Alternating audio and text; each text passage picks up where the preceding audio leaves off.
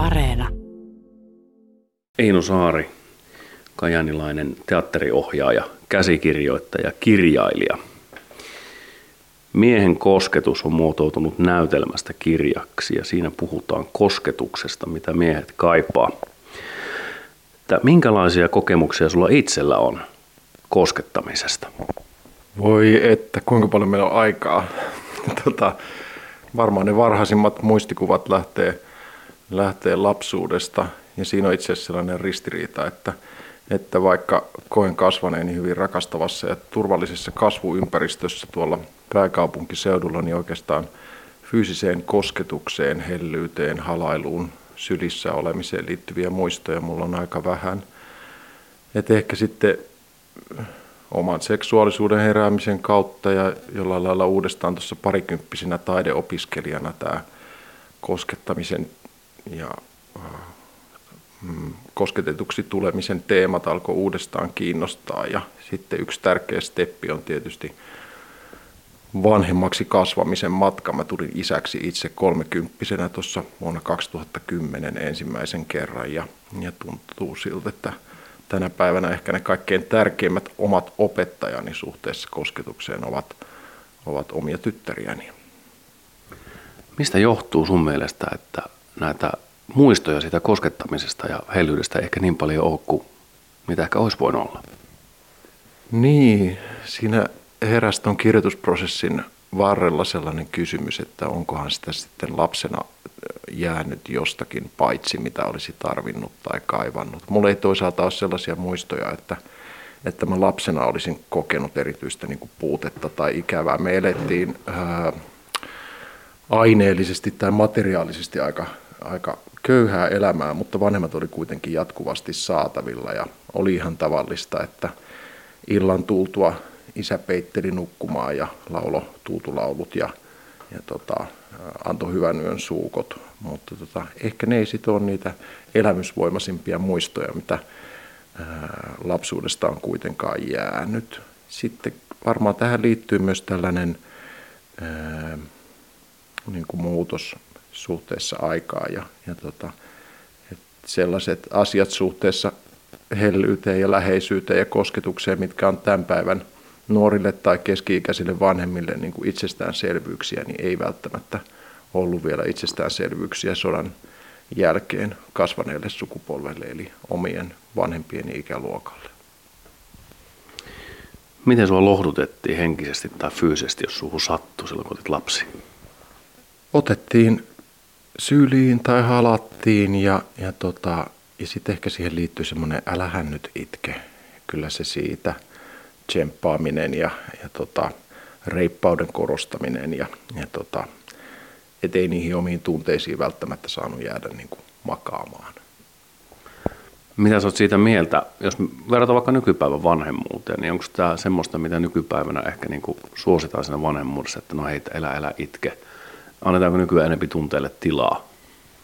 Niin nykyään päinvastoin sanotaan, että itke, itke, itke ihan niin kauan kuin täytyy ja äiti tai isä on tässä ja lohduttaa kyllä ja ainakin pyrkii jaksamaan niitä lapsen tai lasten usein öö, niin kuin mahdollisesti ristiriitaisiakin tunteita ja, ja läheisyys ja semmoinen niin kuin läsnäolo ja hellyys ja ne on tänä päivänä jo jonkinlaisia niin kuin normeja. Ne oletetaan niin kuin ikään kuin, että ne kuuluu vanhemman kuin vanhemman työkalupakkiin.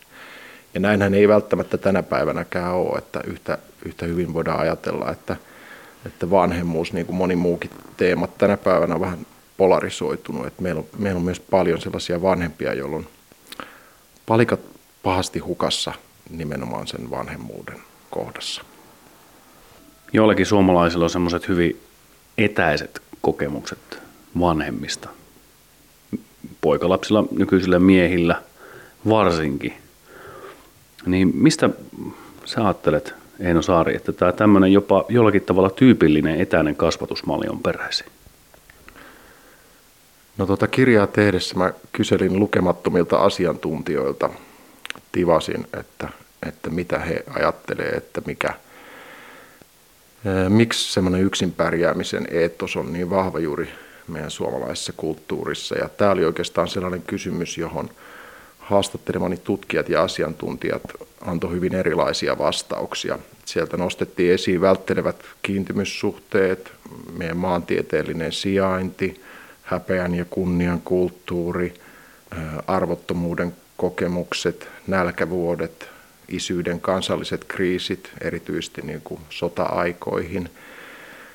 Et se historiallinen ja kulttuurinen painolasti on aika, aika väkevä. Ja tota, ehkä sitten suhteessa kosketukseen kaikkein selkeimmät muutokset voidaankin nähdä niin kuin nimenomaan isyyden ja vanhemmuuden kohdassa, että, että ei tarvitse mennä kovin montaa vuosikymmentä taaksepäin, kun, kun tota, meillä oli tämmöinen voimakas leivän tuoja isän äh, ihanne. Eli tota, isän piti erityisesti huolehtia siitä, että perhe tulee taloudellisesti ja muuten toimeen. Ja hellyys ja hoiva katsottiin kuuluvan sitten äh, äidin tai, tai tota perheen naisten tehtäviin ja työsarkaan. Ja, ja tämmöinen asetelma on nyt kyllä viime vuosina ehkä onneksi murtunut.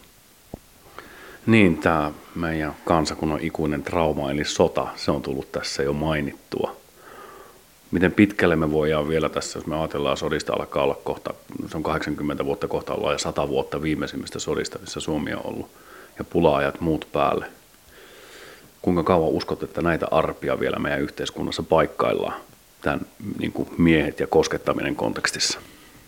Niin, nykyään niitä ainakin niin paikkaillaan. Se tuntuu tärkeältä, että kyllähän semmoiselle puheelle myös erilaisten miesten haavoittuvuudesta ja tarvitsevuudesta on tullut ihan eri lailla tilaa. Mielenterveysongelmista puhuminen ei ole enää mikään erityinen tabu. On ihan normaalia käydä työpäivän jälkeen tota terapiassa tai ja, ja, tota, ja tämä kaikki kehitys tuntuu pääsääntöisesti hyvin tärkeältä ja, ja kauniilta, mutta kyllä sitten tietysti yksittäisten perheiden ja sukujen ja yhteisöjen keskellä ne ää, tilanteet voi olla mm, ja tota, tämmöiset ylisukupolviset ketjut voi olla edelleen ää, melkoista selvittelyä ja työstöä vaativia. Miksi Eino Saari haluat, että sulla on rooli tämmöisen koskemattomuuden katkaisemisessa? Mistä tämä tulee? Että mulla on rooli. Mä, jaa, hyvä kysymys. Äh, ehkä mä toivon, että semmoinen niin kuin, tämän, tällä kirjalla ja, ja omalla tutkimustyöllä halunnut olla niin kuin kasvattamassa semmoista niin kuin repertuaaria sen kosketuksen suhteen, että meillähän on pitkään vallinnut kosketuksen suhteen tämmöinen aika niin kuin sukupuolittunut työnjako, jossa – miehuus ja maskuliinisuus on liitetty seksuaalisuuteen ja valtaan ja väkivaltaan ja voimaan ja naiseus ja feminiinisyys sitten niin kuin ehkä pehmeämpiin koskettamisen tapoihin ja muotoihin. Ja, ja tota, sitten on henkilökohtaisessa elämässä huomannut, kuinka ö, kosketuksen ja läheisyyden kautta pääsee jotenkin itsekin ihmisenä kasvamaan ja, ja tota, tutustumaan läheisiinsä uudella tavalla. Ja, se on ehkä nimenomaan tapahtunut semmoisen niin kuin sävyjen rekisterin laajentumisen kautta, että, että kosketus on aina kahden välistä toimintaa ja, ja tuota, kysyy sen jonkinlaisen suostumuksen ja se ei oikein ole sellainen teema, jota voisi niin itse lopullisesti ottaa, ottaa haltuun tai jota voisi hallita tai omistaa. Ja, ja tykkään itse ajatella, että, että, että on suhteessa koskettamiseen tämmöinen niin kuin, ää, innostunut utelias harjoittelija, mutta vasta alkutaipaleella monessakin mielessä. Kirjan nimi on Miehen kosketus. Miksi päädyt kirjoittamaan tämän kirjan? No mä luin, siinä on monia syitä. Mä luin muutama vuosi sitten kulttuuriantropologi Taina Kinnusen hienon viisaan teoksen Vahvat yksin, heikot sylityksin, otteita suomalaista kosketuskulttuurista, joka oli ensimmäinen tämmöinen omiin käsiini osunut yritys hahmotella suomalaista kosketuskulttuuria, ihojen etäisyyteen liittyvää häpeää, kaipuuta ja kipua. Ja Tämän Kinnusen teoksen tärkeimpänä lähdeaineistona toimivat eri-ikäisten suomalaisten naisten kosketuselämäkerrat. Eli, eli hän oli pyytänyt heitä pohtimaan oman elämäntarinansa vaiheita niin kuin kosketuksen ja sen puutteen valokeilassa. Ja, ja tota, mm, innostuneesta lukukokemuksesta niin huolimatta jäin pohtimaan, että miksi niin harvat miehet ää, avasivat sanaista arkkuaan Kinnuselle ja, ja tota, päätin ottaa tästä kysymyksestä sitten itse selvää. Ja tämä on niin kuin yksi syy. Toinen on varmaan se, että, että ehkä just se vanhemmaksi tulemisen hetket ja sen, sen, sen jälkeiset elämänvaiheet on niin kuin asettanut minut itseni niin kuin uudestaan oman sukuni janalle ja, ja saanut niin kuin miettimään niitä oman, omien vanhempien ja omien isovanhempieni valintoja ja, ja sellaisia kysymyksiä, niin kuin, että mitä vaikka kasvatukseen liittyviä tapoja tai käytäntöjä haluan itse heidän, äh, niin kuin heiltä siirtää eteenpäin omille lapsilleni ja mistä mahdollisesti sitten liirata irti. Ja näistä pohdinnoista syntyi sellainen päätös, että yrittää kirjoittaa kirja, joka voisi puhutella niin kuin hyvin monenikäisiä miehiä ja ihmisiä tämän kosketuksen näkökulmasta. Tuohon kirjaan jututetut miehet on 12-82-vuotiaita, eli, eli siellä toivottavasti kuuluu aika monenikäisten poikien ja miesten äänet ja kokemukset. Yli sata tuntia taisi tulla materiaalia tähän kirjaan, kun keräsit haastatteluja. Tästä keskustelusta tähän mennessä tulee mieleen, että ollaanko me miehet nyt vähän niin kuin liemessä? Liemessä suhteessa niin kuin mihin? Ollaanko me jotenkin sillä tavalla me suomalaiset miehet jääty tämmöisen kuin kosketuskulttuuri ulkopuolelle jotenkin tosi pahasti? No kyllä mulla on semmoinen niin kuin kokemus tai tuntuma, että, että me miehet tullaan usein vähän niin kuin perässä suhteessa tähän aiheeseen. Mutta mut me osataan kyllä harjoitella näitä koskettamiseen liittyviä taitoja ja, ja tota ilmaista niitä tarpeita ihan, ihan yhtä lailla kuin, kuin, tota, kuin jotkut muutkin, että tarvitaan vaan sitä niin kuin treeniä ja niiden kokemusten sanottamista ja, ja semmoista turvallista ilmapiiriä, jossa, jossa omia, omia tuntojaan niin kuin uskaltaa jakaa. Että tämä ei ole joku semmoinen asia, jonka, joka, joka olisi niin kuin perustavasti muiden käsissä, että en ajattele niin, että, että nyt vaikkapa naiset olisivat äh, tota noin, sulkeneet meidät jonkun, jonkun tota, äh, tietynlaisen koskettamisen ulkopuolelle, vaan että meidän miesten tulisi itse aktiivisemmin ottaa osaa itseämme koskevaan keskusteluun ja myös tämän kosketuksen ja koskemattomuuden teemojen suhteen. Ja kun sä teet tutkielmaa Eino Saari tähän kirjaan liittyen ja sä haastattelit hirveästi ihmisiä, niin löytyykö havaintoja siitä, että onko sukupuolten välillä eroja siinä, että millä tavalla kosketellaan vaikka sen sukupuoli viitekehyksen sisällä? Ehkä pikemminkin niin, että, että ne rajat piirtyy esiin niin kuin sukupolvien välillä.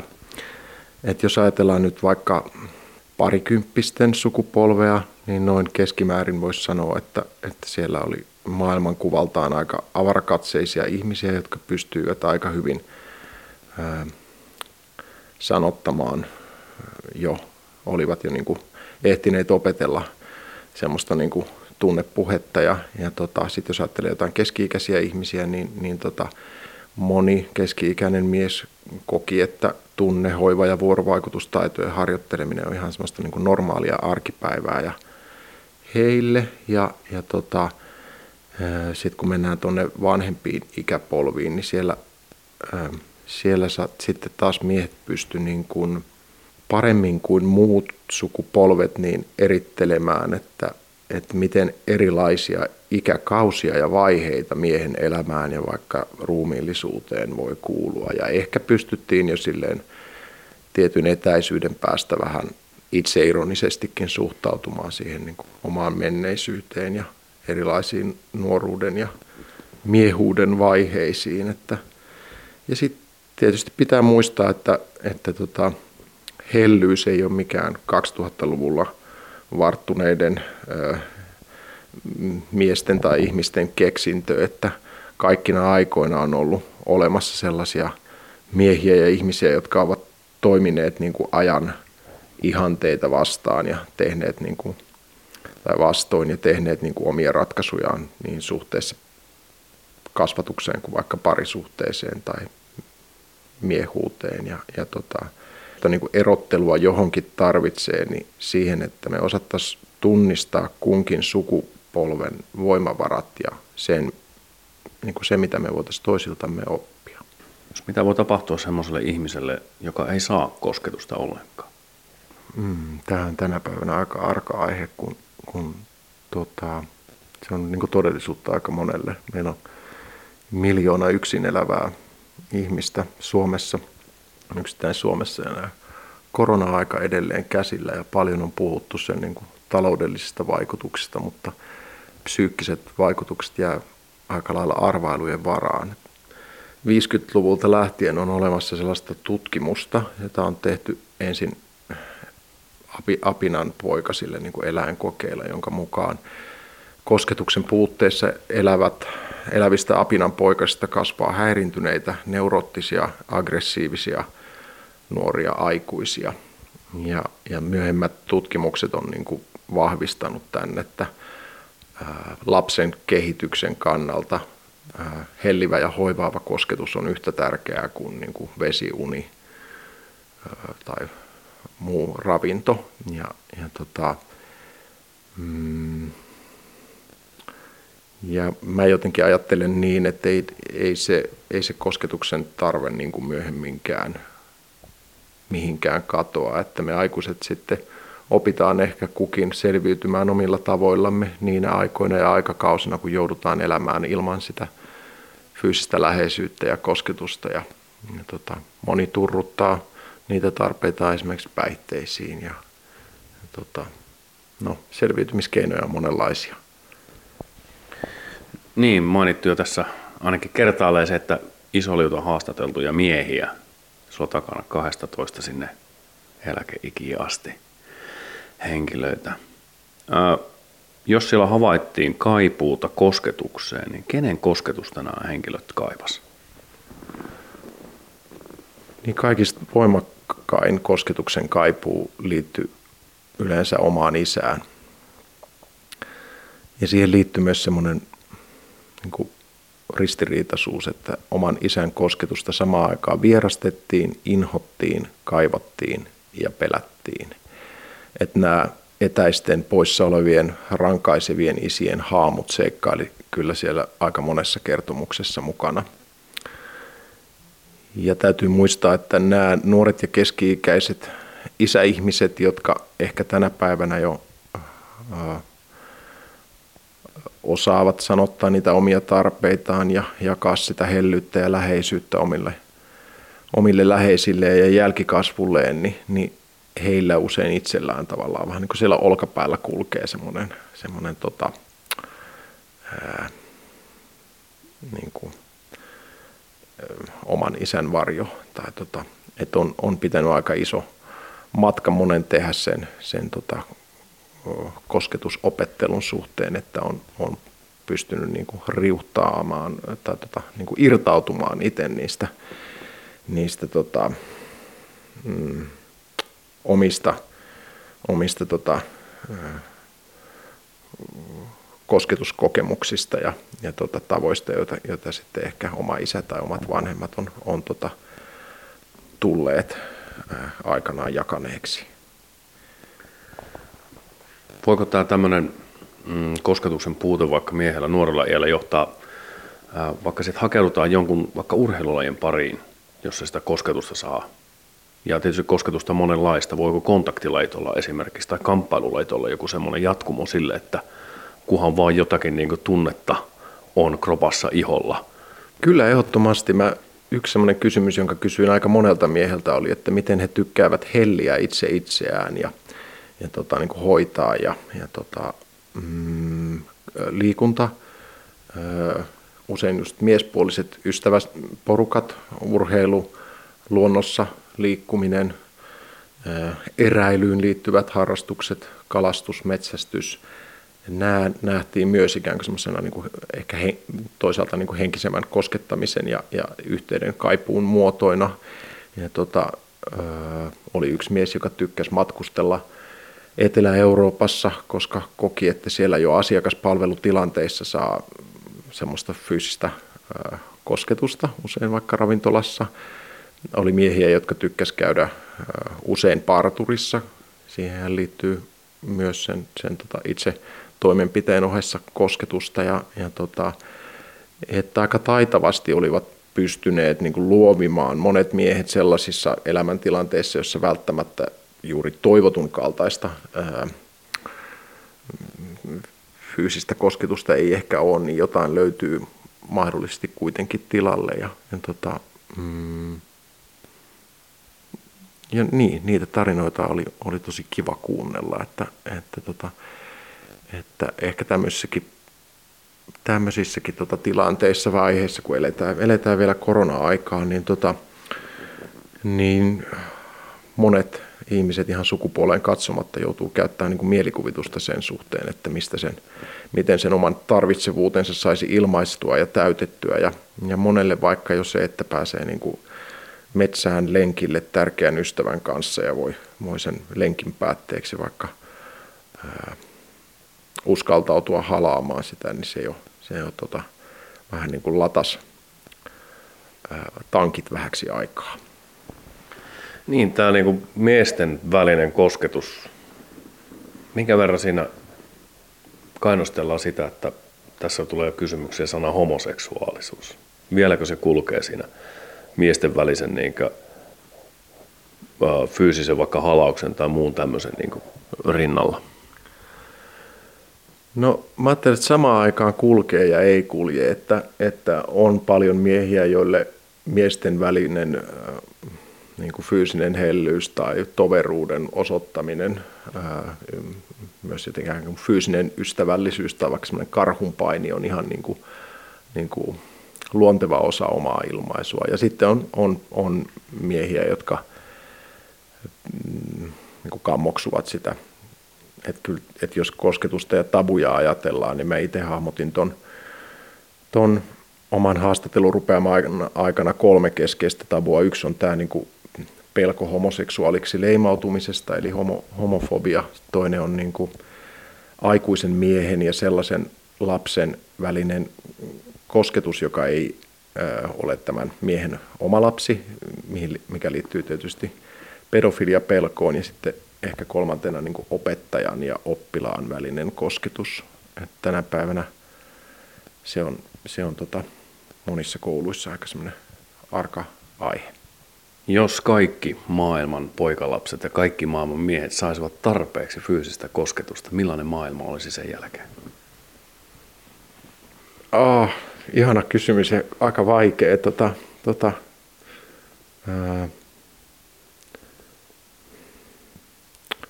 avoimempi, sydämellisempi, sivistyneempi, kunnioittavampi, ää, iloisempi, vapautuneempi, ehkä semmoinen maailma, jossa uskallettaisiin vähän tanssia ja laulaa enemmän. Ja, ja tota, kiinnostava kysymys. En osaa siihen sen, tota, äh, sen paremmin vastata, mutta tota, sitä tuntuu, tota kysymystä tuntuu tärkeältä jotenkin kantaa mukana, että mitä se voisi tarkoittaa.